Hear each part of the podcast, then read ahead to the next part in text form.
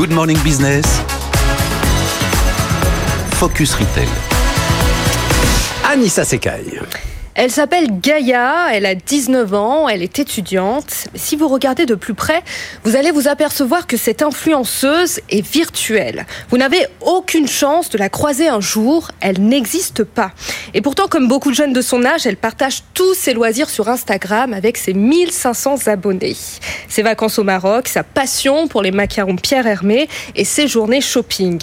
Gaïa a été imaginée par les élèves d'une école de mode et une agence, Wands, qui propose aux marques de créer leur propre influenceur. Plusieurs avantages, ils sont toujours disponibles, ils incarnent la marque, ils fidélisent grâce à leurs aventures, ils voyagent très vite, ils peuvent être à Tokyo à cet instant, puis à New York la minute d'après, et puis ils apportent de la nouveauté dans le monde des influenceurs. Alors pourquoi se contenter d'un logo quand on peut avoir un avatar? Le marché français est encore un peu timide dans ce secteur, il faut rassurer les marques, et pourtant les millennials adhèrent totalement, la preuve aux États-Unis.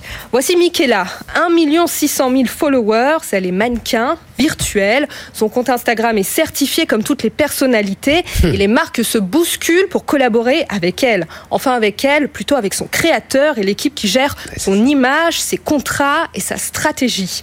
Elle pose pour Calvin Klein et travaille pour des maisons de luxe comme Prada.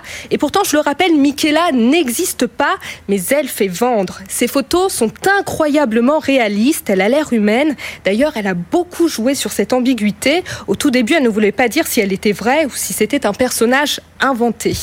L'année dernière, le Time l'a classé parmi les personnalités les plus influentes d'Internet aux côtés de Rihanna et Donald Trump. Ah, Mais il y a forcément des limites à ces icônes artificielles qui fascinent les annonceurs. On ne sait pas toujours qui se trouve derrière ces créations et qui profite de cette rentabilité. Anissa Sekai tous les matins avec nous sur BFM Business.